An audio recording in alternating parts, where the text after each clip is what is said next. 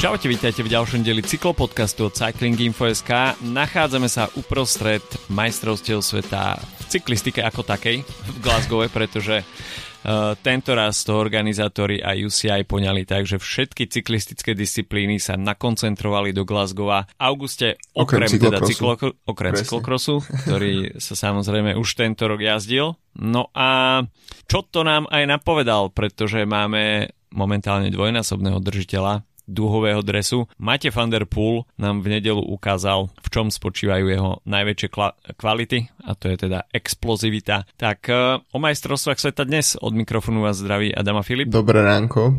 No poďme teda na to. Uh, čo sa dialo v nedelu? Tak, uh, no, čo sa dialo? dialo sa toho pomerne dosť veľa, pretože od takého klasického úvodu cez uh, protesty aktivistov sme sa dostali na okruhy. No a dá sa povedať, že neviem, čakali sme toto, že sa takéto pekličko odohrá, respektíve rozputá už vyše 100 km pred cieľom. Ja asi nie, ja som očakával trošku pokojnejší priebeh, ale v podstate bolo to celkom logické, pretože ten okruh v Glasgowe vyzeral a bol veľmi technický, čiže žiaden z tímov tam nechcel nejakým spôsobom zaváhať a dostať sa do nepríjemnej situácie. Viem si predstaviť, že pokiaľ by sa začalo takto pretekať e, o čosi neskôr a videli by sme skutočne ešte dosť početný balík, takže by tam prichádzalo k veľmi uh, nepríjemným pádom, ktoré by mohli zabrzdiť najväčších favoritov. Takže Týmy to poňali tak, že začne sa pretekať dosť skoro. Niektoré početnejšie zostavy na to samozrejme e, mali aj e, personálne kvality a početnejšie týmy mali určite výhodu, pretože mohli e, terorizovať svoju konkurenciu s viacerými ľuďmi. A na môj vkus trošku prekvapivo sa tejto úlohy. Asi s najväčšou chuťou zhostili Dáni, ktorí tam nasadili také tempo, po ktorom e, začala odpadávať väčšina pola a tá finálna selekcia tých 20-30 ľudí, ktorý reál, ktorým reálne ostala šanca zabojovať o majstrovský titul, tak e, bola hlavne výsledkom tej dánskej práce. Určite. A myslím si, že sme sa dosť bavili minulý týždeň o tom, aký Dáni vlastne majú taký skoro až ekvivalentný tým Belgičanom, akurát tie hviezdy mm. sú trošičku menšie, ale v v zásade Mats Pedersen nakoniec aj štvrtým miestom ukázal, že tá selekcia nebola neoprávnená a že keď si vezmeme takú tú, to, to trio, hej, Van der Poel, Fanart, Pogačar, tak mm, Pedersen naozaj je taký ten um, tesne za tým okruhom týchto neohroziteľných. Mm. A takže ja si myslím, že Dani um, si boli toho vedomí, že vlastne ten tým je silný. Možno to nie sú jazdci, ktorí vyhrávajú často, ale um, sú tam a videli sme ich uh, počas sezóny. Vidíme, že to je národ, ktorý naozaj spolu so Slovincami, čo sa týka týchto malých krajín, tak uh, kompletne začal ovládať dianie proste v uh, cyklistike v posledných rokoch a v, teraz a toto bolo len potvrdené. A to, že ten tým začne nejakým spôsobom pracovať, to si vyžaduje nejakú mieru seba dôvery, sebavedomia. A myslím si, že to je to, čo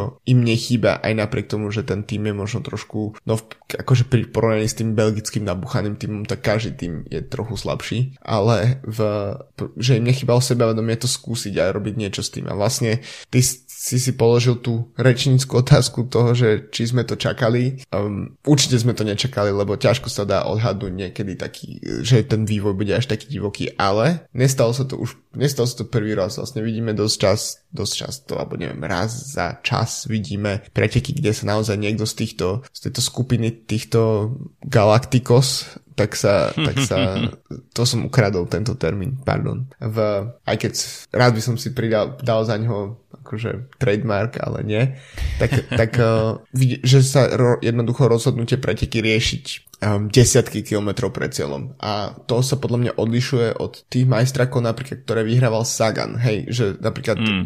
ok, Dohu môžeme vynechať, lebo to bola úplne iná situácia. Um, Richmond tam vyhral solo, ale Bergen je proste podľa mňa, to bolo také typické majstrovstva sveta tej éry.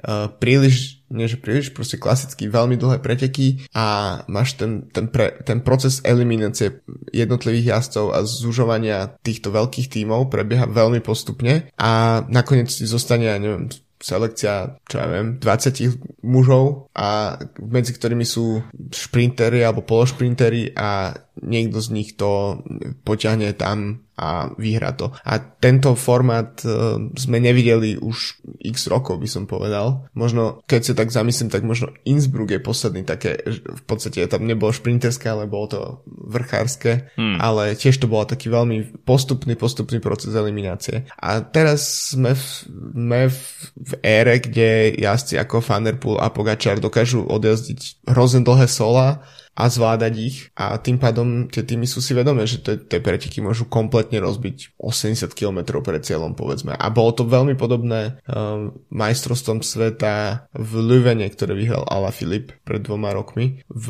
a vlastne aj tá práca Dánov bola podľa podobná ako vlastne vtedy Francúzi, ak si dobre pamätám, tak to naozaj mm-hmm že úplne totálne zmanažovali tie preteky. Takže pre ktorých mimochodom tieto majstrovstvá dopadli, že dosť zle, 15. miesto Valentín Manua, hmm. ale v, takže to je podľa mňa, je to ako, vždy sa, myslím si, že vždy sa môžeme čudovať alebo sa diviť, že sa takýto priebeh pretekov sme videli. Na druhej strane um, je fajn, že sa to stáva raz za čas, aby sme si to naozaj mohli vážiť, lebo taký akože anarchia, um, a, aká, sa, aká ako sa deje v tých, tých hlavných um, častiach v pretekov, keď sa láme chleba, tak, tak je strašne do, je to dobré divadlo na pozeranie. Určite áno. Ja som bol trošku prekvapený, ale v podstate odpovedou bol samotný potom priebeh pretekov, že Belgičania sa nejako výrazne dostali k slovu uh, v režii pretekov, ale bolo to všetko zapričenené tým, že sa začalo jazdiť veľmi živelne a v podstate po nástupe na okruhy, aj keď už Dáne teda nemali hlavné slovo, potom sa toho chopili aj Taliani a potom sa začalo nastupovať. Takže tam už to bolo o individuálnych nástupoch a hoci uh, v tej skupine bol uh, ešte aj tiež Benot, tak sa mi zdá,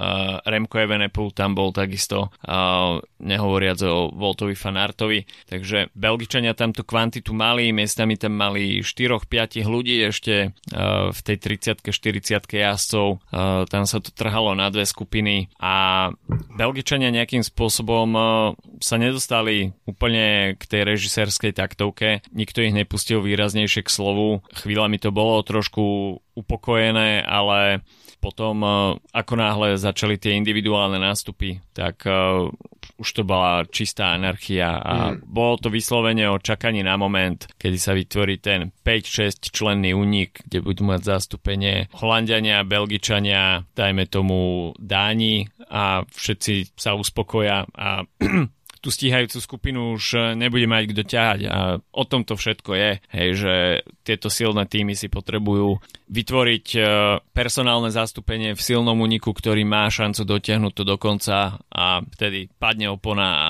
preteky sú, preteky sú na konci. Presne, a tak to aj vidíš, že vlastne v tých pretekoch to aj prebiehalo, že, že to neznamená, že to, že sa vytvorí nejaká selekcia desiatky kilometrov pred cieľom, takže sa až no, dokonca, až do cieľa sa bude stále niečo diať. Hmm. A skôr sa deje práve v tej fáze toho, kedy sa to deje, teda respektíve to je to super. Deje sa to v tej fáze, keď sa to deje, ale chcem tým povedať, že tá prípravná fáza tej selekcie je vlastne to, čo je tak akože najviac um, entertaining z hľadiska sledovania v televízii. A v, pretože tie týmy jednoducho vedia, že, tých, že, ten, že tá skupina tých favoritov je pomerne široká a treba ich vy, vyeliminovať čo najviac a vlastne OK, tuto zostalo proste tri mená, ktoré sa non-stop skloňovali pri favoritoch ma- majstrovstve sveta a možno s Pedersenom štvrté meno, ale kopec týmov tam odpadlo alebo proste neviem, malo taký tých, tých čierny Petrovia všelijakí, ktorí by to mohli vyhrať, tak, tak boli už preč, hej, že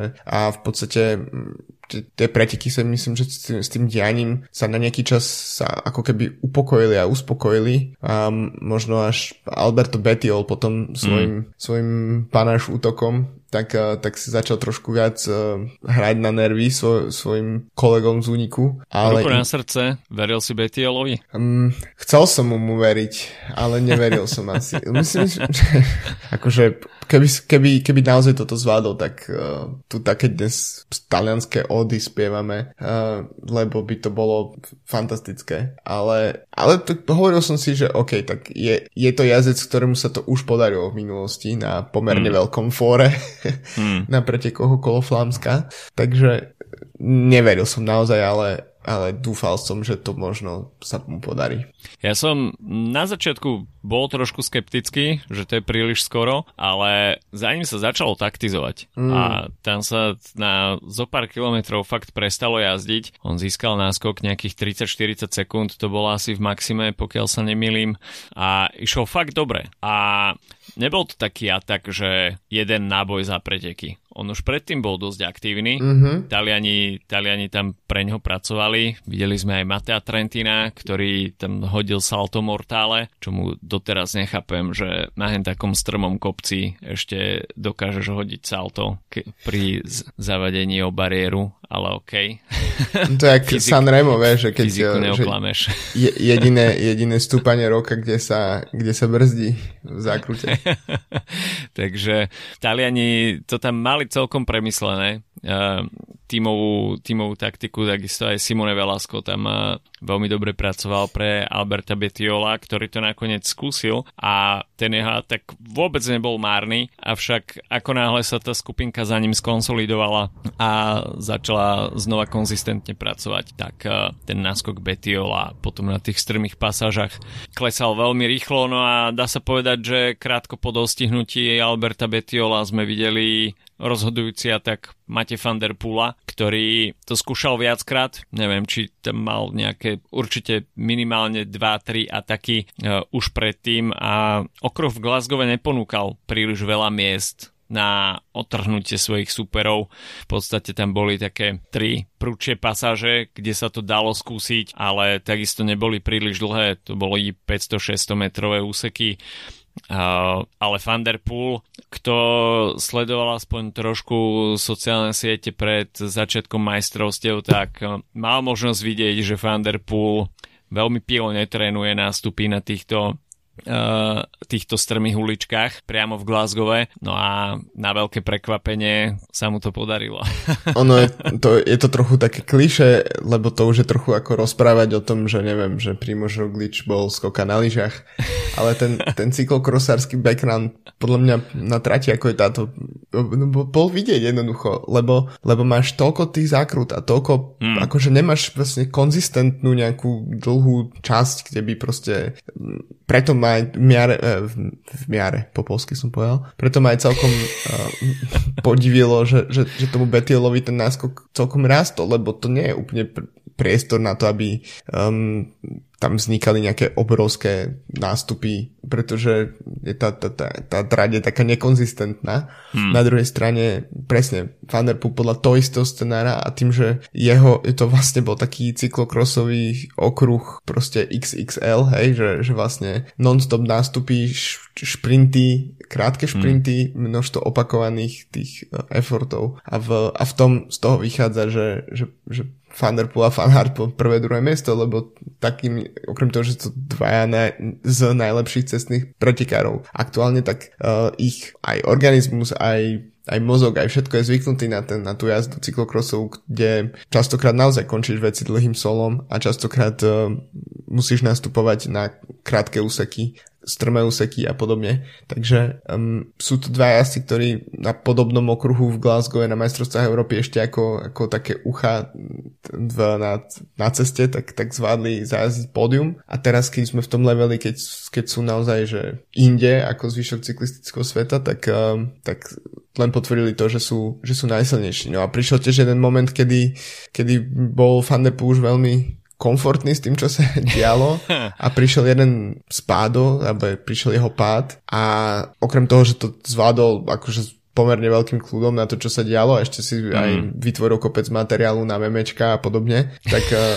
tak eh, veľmi pomohlo to, že, že vlastne fanart Pogačara a Pedersen, ktorí boli v tom čase za ním, tak vlastne nevedeli, čo sa stalo, lebo ho nemali ako vidieť. Možno keby naozaj boli na um, takej tej trase, že mm, neviem, máš tam 3 km rovinku stále, hej, tak, hmm. tak vidíš, čo, že sa niečo deje napríklad pre tebou aj, aj bez tých rádií, hej, že by proste jednoducho mohli vidieť, že OK, tak teraz sa tam niečo deje, lebo sa nehybe, hej. A, a v ale toto to nebolo možné. A tým pádom možno, už ten náskok bol v tom čase dosť veľký, ale možno ak by videli nejaké akože problémy Thunderpoola, tak by im to zaplo nejakú kontrolku v hlave, ktorá by ich potlačila k ex, ex, ex, extrému a k, k totálne akože využi, využitiu všetkých síl, ktoré majú. A, a niečo by sa ešte podarilo s tým vývojom spraviť, ale Thunderpool to zvládol v pohode, oni o tom nevedeli a a takým spôsobom si to dosoloval až na pásku. A ten náskok ešte rastol dosť podstatne aj po tom páde teda. Ja si myslím, že ten Thunderpoolov pád, v prípade, že by v pretekoch boli vysielačky, tak ďalší vývoj by vyzeral úplne ináč. Mm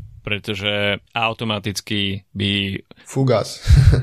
proste športoví riaditeľia by zahlasili do vysielačky. Thunderpool proste spadol, je zranený, hej, bude mať zo pár minút problémy, proste nejak to možno spracovať v hlave. Zapnite teraz a máte ho 15 sekúnd, hej, a je to stiahnuté v priebehu jedného okruhu úplne v pohode. Mm. Takže tu si myslím, že bol veľký faktor to, e, že vysielačky absentujú na tomto podujatí a Takisto ma prekvapilo, že Thunderpoolovi ten náskok stačil, áno, v tej chvíli mal nejakých 30-35 sekúnd, ale keď si to zobereš, tak uh, tam nejakých 15 sekúnd určite stratil. Ako si hovoril, superi ho ani nevideli. Takže, no. ako tiež je... som sa stretol s názorom, niekde som čítal, že možno ten timing, ktorý sme mali k dispozícii, nebol správny a že ten náskok mm. v tom čase bol už väčší, čo tiež sa samozrejme mohlo stať. Lebo určite, presne, áno. keď to takto ešte hovoríš a ešte to takto presne sformuluje filmuješ, tak to naozaj vyzerá, že veď to predsa mu trvalo nejaký čas, kým sa vrátil na ten bicykel a samozrejme stratíš aj ten, t- t- ten moment, Flow. hej, no, proste. A, takže, pff, áno, no. Takže toto si myslím, že dosť ovplyvnilo preteky a myslím, že k dobru, hej, lebo mm. práve o tomto je, hej, že tomto si myslím, že je tá absencia vysielačiek dobrá, že musíš mať ten pretekársky inštinkt a v prípade, že tá spolupráca skupiny nejakým spôsobom viazne, tak práve majú výhodu jazdci, ktorí sa pohybujú vpredu a mali tú odvahu zaatakovať. Pretože ľahšie sa kontrolujú preteky s vysielačkami, ale pokiaľ sa človek musí spolahnuť vyslovene iba na informácie, ktoré vidí, ktoré mu tam poskytne nejaká organizátorská motorka, ktoré takisto v priebehu týchto kôl nemusí byť úplne aktuálne. E, tie časové rozostupy, ktoré motorky ukazujú, tak e, skutočne je to len a len dobré že vidíme takéto old school živelné preteky bez, bez vysielačiek a ja som si to skutočne vychutnal plnými dúškami, pretože Thunderpool tam ukázal kus remesla, ktoré ovláda na výbornú a dá sa povedať, že už z toho jeho ataku bolo zjavné, že OK, tak toto je, toto je ťah, ktorý je rozhodujúci. Taká tá vyslovená Fanderpoolovská levia agresivita, keď mm-hmm. sa mhm. proste zakusne rukami do tých riaditok, šlahne tam neskutočnú porciu vatov a v podstate za ním už len vidíš vzdialujúcich sa súperov, ako sa úplne zúfalo snažia, snažia zaceliť tú medzeru, ale v podstate to nejde, takže že Thunderpool solo a musím uznať, že sa mi začali celkom páčiť tie holandské dresy. Lebo ich trochu ich zmenili, nie? Ne, ne, nepribudlo tam trošku viac tých... Oni sú, oni sú také mikrobodkované, sa mi zdá teraz. Hej, hej, určite tom... No, tak uh, teraz ho vidíš v dúhe, takže myslím si, že... A je to tiež zaujímavé, lebo Hmm, videli sme napríklad Thunderpoola hm, Tour de France v podstate plniť tímové úlohy a nemal tam nejaké ako momenty, kedy by zahviezdil v podstate sám.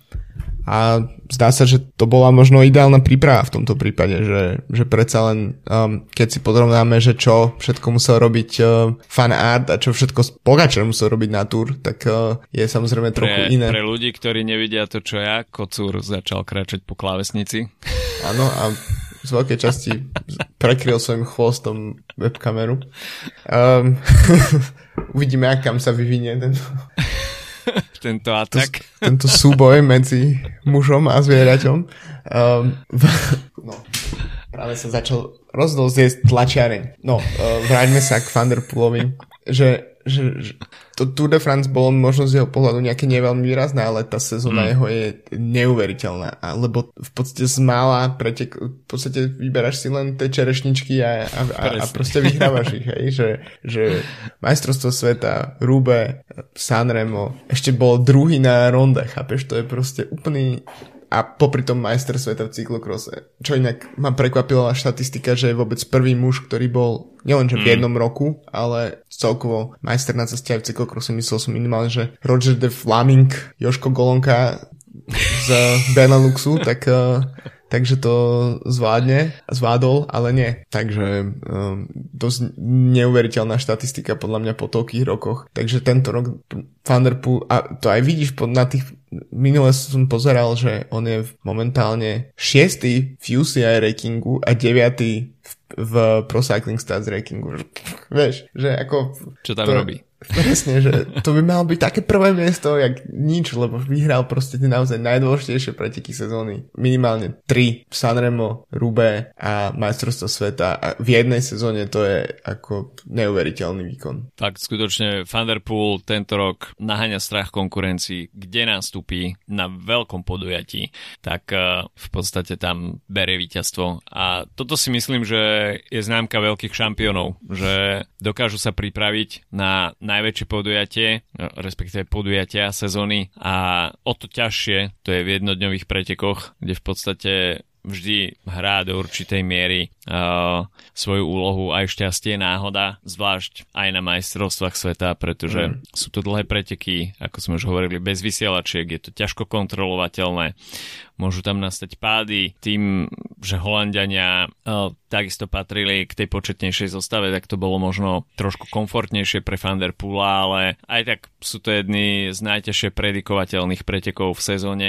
a Van der skutočne si vychutnal svoju konkurenciu. Ešte keď sa pozrieme na to, čo sa dialo za ním, pretože tam to bolo tiež zaujímavé, vznikla tam trojica Mats Pedersen, Wout van Aert, Tadej Pogačar, tak v podstate bolo jasné, že z tejto trojice ostane jeden sklamaný, pretože Van Der jeho náskok narastal raketovým tempom, tak uh, na túto trojicu ostali už len dve medaile. Samozrejme, majstrovstvá sveta sú takisto špecifické tým, že jazdí sa aj o druhé, tretie miesto, má to určitú prestíž pódium z majstrovstiev sveta, môžeš si doma zavesiť medailu do skrinky, takže... Nielen, nielen takú tú účastnícku, ako dostávajú nielen. ľudia, keď bežia maratóny, hej, alebo 10 kilometrové behy.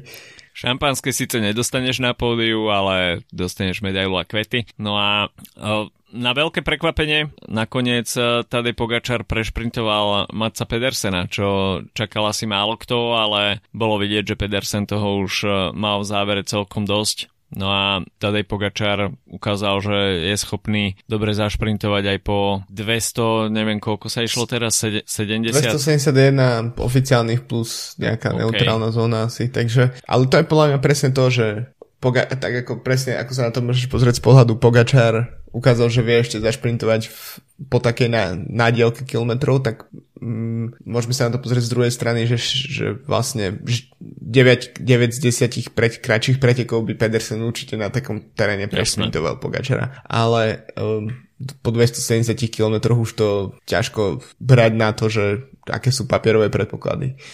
Celkovo, keď sa pozrieš na tú výsledkovú listinu, tak je to a odmyslíš si ten terén a tie mená, tak je to, keby si si pozeral nejakú horskú etapu s tými odstup, odstupmi, hej, že uh, 10. Betiol už stratil 4 minúty na Vanderpoola, 20. Kevin Fanmark mal 8,5 minúty, a v 25. Remko už mal 10 a vlastne tie odstupy sú potom obrovské a dokončilo celkovo preteky, možno stojí za, to, za zmenku 51 mužov. Mm. Takže to je tiež, uh, videli sme tiež samozrejme počas pretekov tým, že tie okruhy um, fungujú ako fungujú, tak kopec odstupení, ktoré boli evidentne plánované, mm. čiže v jednom momente si odrobíš svoje a ideš, ideš preč, um, ale inak um, ten bolo vidieť tú, tú zložitosť tých, tých pretekov na tom, koľko jazdcov dokončilo a preto by som spomenul možno dve mená. 7. miesto Matthew Dinham, mm. dúhový dres v, v kategórii jazde, o ktorých som nikdy v živote predtým nepočul a skončil 7 na mestrovstvách sveta. Teraz som si ho pozeral, pozeral som si, že vieš, koľko ty skončil minulý rok na U23 kárských mestrovstvách sveta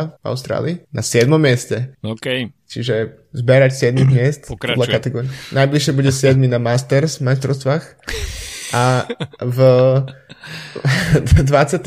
nakoniec skončil uh, od susedov Petr Kelemen, ktorý, ktorý tiež bol v tom celodennom uniku. Inak aj to je podľa mňa bol trošku vidieť rozdiel v takých tých keď to porovnám s majstrovstvami už to nazvime možno Saganovej éry, um, kedy sme častokrát videli v úniku um, jazdcov, neviem, napríklad z afrických krajín alebo z uh, nejakých uh, uh, juhoamerických krajín, ktoré... Exotiku. No presne, ktoré nie sú úplne Kolumbia a podobne. Um, tak teraz vidíš, že mali sme Austráliu, Veľkú Britániu, Spojené štáty, Rakúsko, Lotyšsko, Česko, um, Nový Zéland a podobne. A tie mená samozrejme neboli obrovské, ale bol tam napríklad Ovendu z Británie, bol tam Chris Neylands, ktorý je dosť výrazný únikový jazdec a, a samozrejme Petr Kelemen. Takže to tiež, že vlastne títo borci ešte, že dokončili vôbec tie preteky a, a ten, pritom ten ich osud akože bol dosť uh, uh, jednoznačný, pretože ten náskok nebol nikdy veľký, hej, presne keď sa vrátim majstrovstvám spred, neviem, 10 rokov, tak si videl, občas to došlo aj k nejakým dvojciferným už náskokom v tých mm. ranných fázach pretekov, lebo nikto sa neobával, že, že proste pretekári z, ja neviem, z Nigérie a z, z Botswany budú, budú udržať 10 minút, akože tým, ako no disrespect, ale jednoducho tak to bolo. Tak už, aj, už aj teraz sa podľa mňa asi viac dáva pozor na to, že kto do toho úniku skočí a um, ako sa to, ako sa to odsleduje a kontroluje. Určite áno. Rozhodne to nebol typ úniku, ktorý bol dostihnutý 500 metrov pred cieľom. No. Uh, ale o to väčší klobúk dole, pretože 7 z 9 týchto jazdcov dokončilo preteky. Navyše Matthew Dinham si to strihol na 7 miesto, takže veľký rešpekt pred jazdcami, ktorí to prežili z úniku až v podstate do cieľa a väčšina z nich končila teda v top 25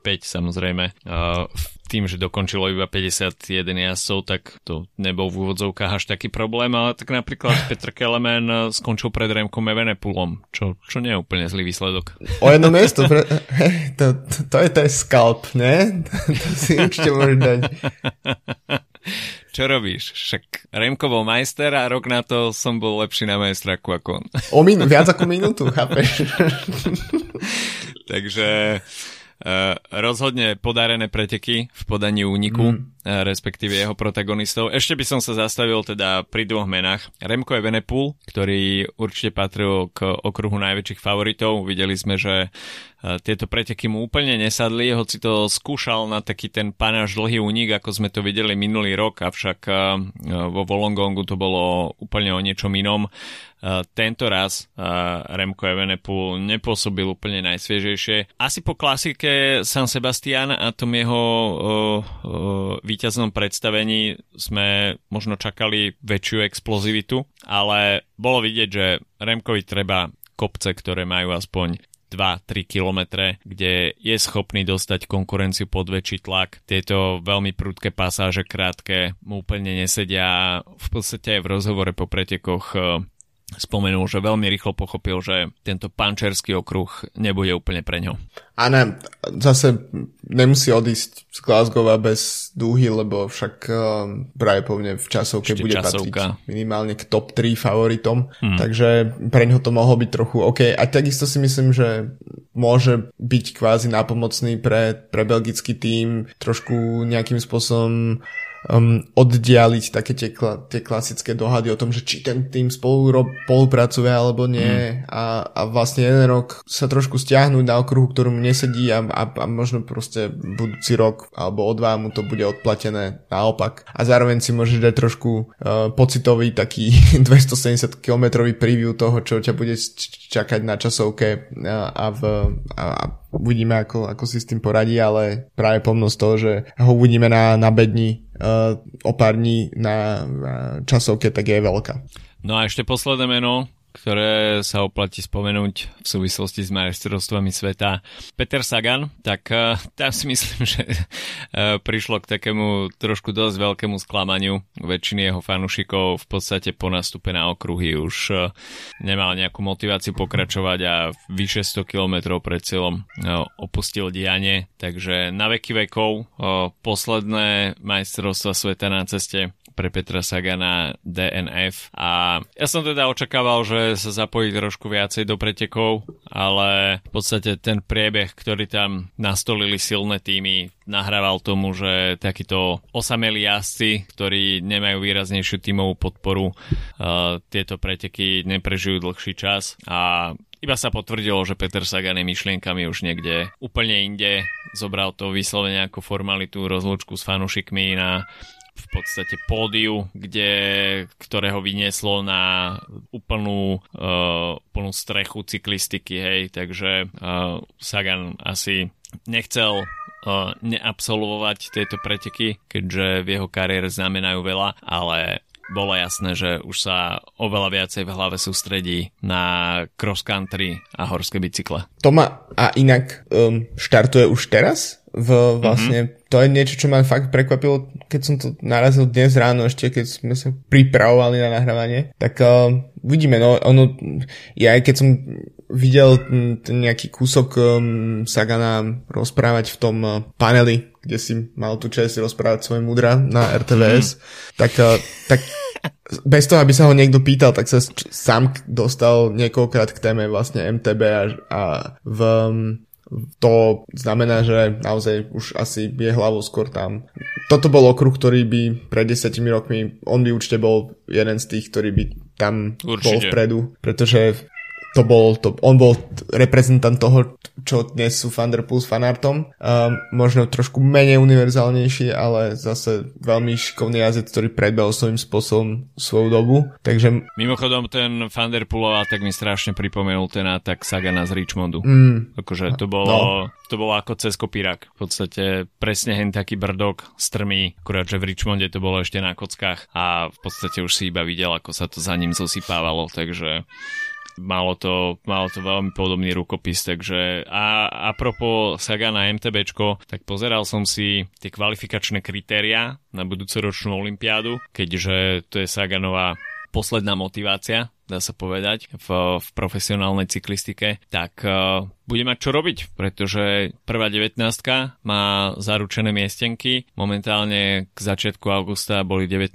Česi, ale mm. Sloven- Slováci na nich strácajú v rebríčku 1000 bodov, takže to je dosť okay. krutá strata, keď si zoberieš za, že za víťazstvo v svetovom pohári máš 250 bodov Čiže neviem, že kde bude chcieť uh, slovenská repre, respektíve slovenskí horskí cyklisti v cross country nahnať toľko bodov. Samozrejme, organizátori si tam ešte uh, skrývajú ESO v rukave v podobe divokých kariet, takže je možné, že ako popularizátor horskej cyklistiky by Sagan mohol... Tak preto jazdí za francúzsky tým.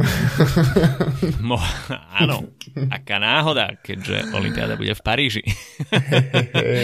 Takže aj keď to nevidie bodovo, tak si myslím, že Sagan môže mať celkom suché triko a, a divoká kartička mu nakoniec pristane v peňaženke. Dúfajme, že do Olympiády sa trošku niečo spraví s tým dresom, lebo toto, čo momentálne obliekajú Uf, naši reprezentanti... Tak aj, aj, aj.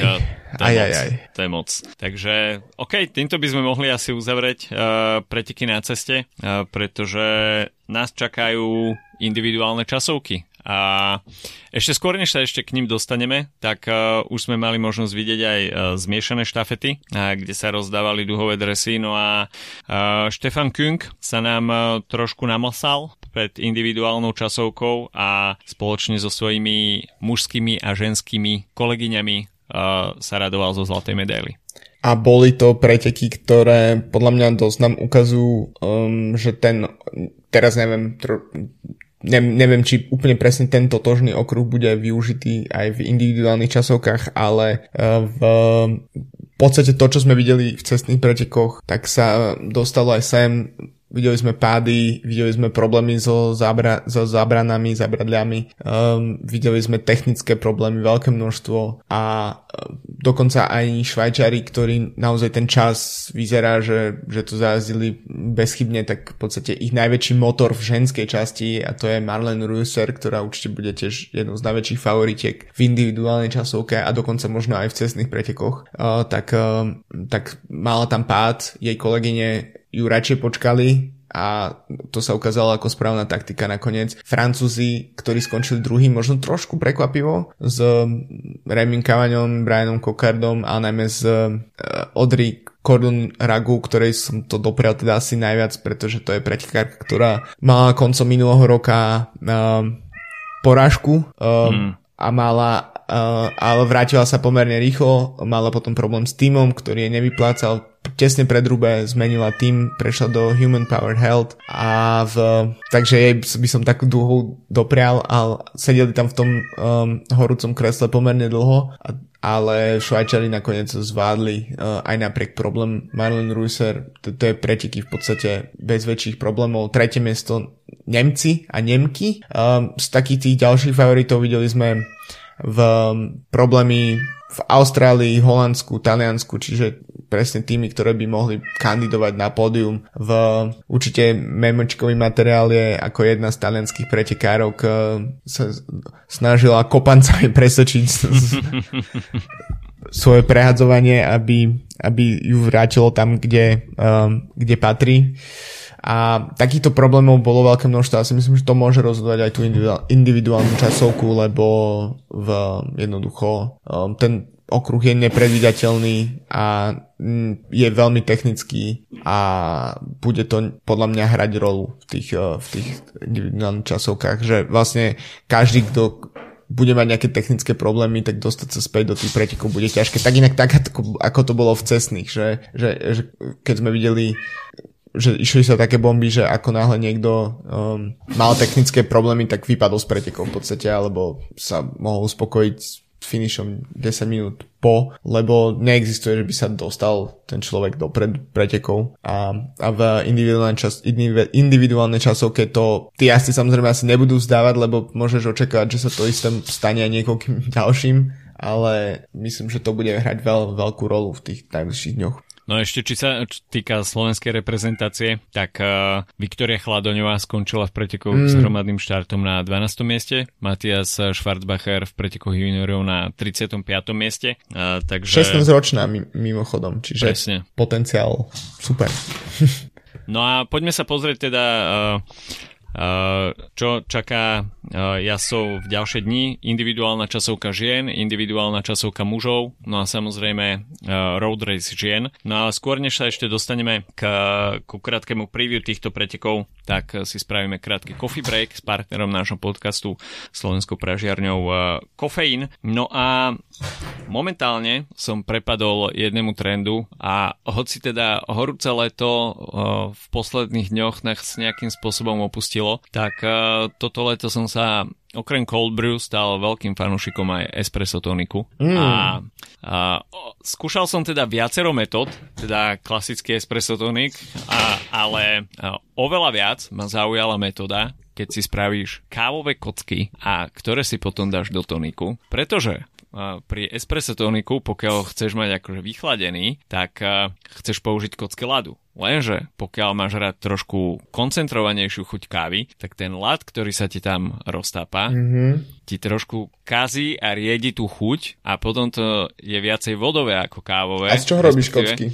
Ako... A kocky, spravíš si kávu. No ale robíš si čo? zamraziť. Robíš si filter? Buď si spravím, buď si spravím cold brew a mm. použijem cold brew a Naposledy som použil Aeropress a spravil som si ľadové kocky. To musia byť dosť koncentrované kocky, ne? Takže to už boli dosť koncentrované. Pri Cold Brew som použil 8 kociek, pri Aeropresse som použil iba 3. Takže mm. výsledok bol pomerne, čo sa týka tej kávovej chuti, dosť podobný. A, a dá sa aj s týmto trošku experimentovať. Takže klasický espresso tonik nemusí byť čerstvo spravené espresso s tonikom a s kockami ľadu, ale dá sa spraviť aj pomocou kávových kociek. Mimochodom tento recept som našiel na blogu o káve, takže všetkým fanúšikom kávičkárov odporúčam túto stránku, kde nájdete okrem recenzie káv, kde nechýbajú aj ódy na kávy od kofeínu, tak aj zaujímavé kávové recepty, momentálne letná sezóna. Takže espresso tonic takisto jedna z možností, ako si trošku uh, spríjemniť deň. No a uh, ako som hovoril, od svetlejších pražení som uh, v ostatných týždňoch prešiel aj na uh, tmavšie praženie. Uh, Dominikánska republika, tak tá sa mi zdala fakt, že až, až príliš horká. Skôr je to pre ľudí, ktorí chcú mať v káve nulovú aciditu, tak pokiaľ niekto patríte k ním, tak e, Dominikánska republika vás rozhodne nesklame, ale potom som prešiel na Brazil Cerrado Diamond, čo je takisto jedna z takých klasík. E, tmavšie praženie, avšak tu už e, sú aj trošku miernejšie známky acidity a tá káva je veľmi čokoládová, veľmi oriešková, takže na espresso mi sadla oveľa viacej. No a takisto pre ľudí, ktorí majú radi espresso, tak uh, informácia aktuálna, že vraj uh, Kuba bude mať trošku problém s exportom káv a Kuba Maestra keďže patrí k jedným z najpredávanejších produktov kofeínu, nebude doskladnená, tak sú posledné kila k dispozícii, takže kto má rád Kubu Maestru od kofeínu, treba sa trošku predzasobiť. Takže toľko krátky coffee break s partnerom nášho podcastu Slovenskou pražiarňou Kofeín. No a my sa poďme pozrieť, čo nás čaká nasledujúce dni. Mužská individuálna časovka, ktorú vidíme v piatok, tak toto si myslím, že bude uh, taká klasická záležitosť uh, majstrovstiev sveta. 48 km, pomerne dosť dlhá časovka, čo si myslím, že bude nahrávať uh, určitej skupine ľudí, ale dá sa povedať, že ten menoslov top favoritov by sme mohli zúžiť na 4 mená. Remko Evenepoel, Wout van Aert, Stefan Küng a Pipogana. Asi áno. Ako som hovoril, môže sa stať, že vystrelí niekto, kto zvládne ten okruh bez chybne a kto, takže ešte, kde by som sa možno pozrel ešte do také akože B kategórie favoritov. Tobias Fo samozrejme nemôžeme ako obhajcu úplne ho aj mm. vy, vy, vylúčiť, aj keď uh, ten rok nebol pre neho ideálny. Štefan Biseger, ďalší švajčiar podporený triumfom v, v mixovej kategórii. Uh, Geraint Thomas ako m, svojím spôsobom domáci reprezentant uh, Veľkej Británie. Um, takže a samozrejme netreba ešte zabúdať na Roana Denisa ako bývalého majstra sveta, takže tiež už nie až tak výrazné, výrazná osoba uh, v, v pelotone, ale v jeho poslednej sezóne možno sa mu podarí niečo ako Kančelarovi na Olympiáde. Sám som zvedavý na Remka Evenepula a takisto Pipaganu, ktorý už má zlato z 4-kilometrovej stíhačky. Mimochodom, kto nevidel Ganovú stíhačku, tak e, to skutočne stojí za to, pretože v poslednom kilometri stiahol asi 2 sekundy, takže tam to bolo skutočne na knap. A uvidíme taký mm, porovnanie rôznych prístupov k príprave na túto individuálnu časovku, pretože Remko je v plnej koncentrácii na Vueltu, Wout van Aert má za sebou perfektné, perfektnú Tour de France, uh, Stefan Küng takisto uh, bol viditeľný Dobrý uh, road race, no. v, nedelných, v nedelných pretekoch, skončil na piatom mieste, takže rozhodne je pripravený. No a Pipo Ganna, ktorého sme mali možnosť vidieť na pretekoch okolo Valonska, ktoré vyhral v GC. Takisto je aktívny aj na dráhe na tohto ročných majstrovstvách sveta. Takže uvidíme štyroch top časovkárov plus, ako si spomenul, Remy Kalania, Štefan Biseger, takisto Tobias Foss, Joao Almeida, tak sa mi zdá, že ide aj Tadej Pogačar. Ide, áno. Takže a mimochodom Rohan Dennis, takisto. Rohan Denisa sme sme od Gira, dá sa povedať, ani nevideli poriadne. Toto si myslím, že bude veľká neznáma a zase je to časovka, ktorá by mohla sedieť Rohanovi Denisovi. Som zvedavý. Toto, toto je asi taký najväčší otáznik, že až niekto môžeš vyslovene prekvapiť a vynoriť sa zo záhrobia, tak je to Rohan Denis. no a už sam to raz ako keby mu podarilo v tej sezóne, kedy odišiel z Bahrajnu v, mm. počas sezóny a potom na vyčernenom BMC v podstate sme nevedeli, nevideli sme ho pár týždňov a potom vyhral časovku na majstrovstvách sveta, takže um, predsa len časovka je trochu iná disciplína, tým sa napríklad môžeme aj dostať už k uh, ženskej časovke, ktorá nás čaká um, ešte skôr, um, vlastne um, ten, zajtra, Um, takže uh, tam napríklad štartuje bývalá majsterka sveta z, z rokov, prosím pekne, 2008 a 2016 Amber Neben, ktorá má 48 rokov, ale je, tento rok bola na národnom majstraku tretia, vyhrala panamerické hry a ona v podstate jazdí v podstate iba časovky v tomto veku a nie je podľa mňa nemožné, že sa objaví dokonca možno aj na bedni, hej, alebo aspoň v top 10. A jednoducho časovky sú špecializácia a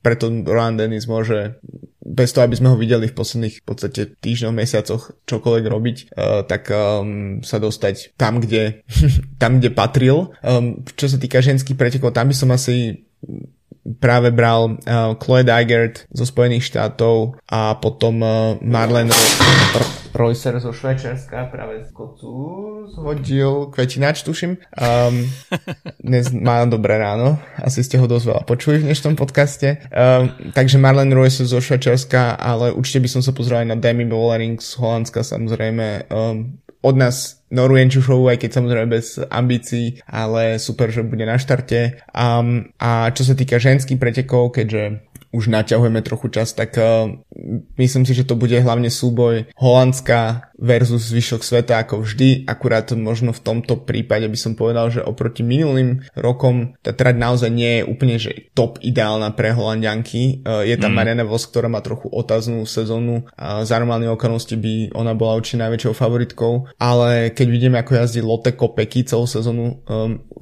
a ktorej tým je v podstate môže byť úplne plne koncentrovaný na ňu, um, keďže je na rozdiel od Holandianek, tak v Belgicku nie je až taký pretlak talentov, uh, tak uh, ona by som typol, že bude najväčšia favoritka. Určite by som sa pozrel aj na Lizzie Diagnan, ktorá sa vrátila po druhej materskej dovolenke a bude chcieť na uh, britskom okruhu niečo spraviť Marlen Reusser opäť aj z Alice Shabi zo Švajčarska. Uh, takže Chloe Deiger takisto, tak ako v časovke aj tu ona po komplikovaných sezónach má veľmi dobré, uh, mám do, veľmi dobrý vstup do tohto roka. Takže som celkom zvedavý, že ako sa vyvinie ten, tieto preteky. Myslím si, že nebude to úplne taká selekcia najväčších mien, uh, ako to bolo v mužských pretekoch, možno už len preto, že väčšinou tých najväčších mien je v jednom týme uh, Holandska, takže nemôžeme asi očakávať 5-členný holandský únik. Mm. Um, a celkom som zvedavý, um, že takisto treba možno brať do úvahy, že um, kým muži majú ten program relatívne voľný, takže nám sa to dosť zhustilo v podstate včera mm. um, tie, ktoré štartovali v, teda v tej tímovej časovke, tak uh, útorok preteky, v, vo štvrtok časovka a v nedelu road race to je dosť zústený program majstrovstiev sveta. Takže individuálne časovky, či už v mužskom alebo aj ženskom podaní, no a takisto preteky s hromadným štartom žien, aj so zastúpením eh, Českej republiky a Slovenská česká reprezentácia Eliška Kvasničko a Teresa Neumannová a Kristýna Burlová. No a na slovenskej strane už spomínaná Nora Enčušová. To je program z výšku majstrovstiev sveta, ktoré sa, ktorý sa určite bude eh, oplatiť sledovať. No a duhové dresy, ich rozdávanie a súboje o nich pokračujú v Glasgow. Počujeme sa opäť budúci týždeň, majte sa zatiaľ pekne. Čau, čau. Čauko.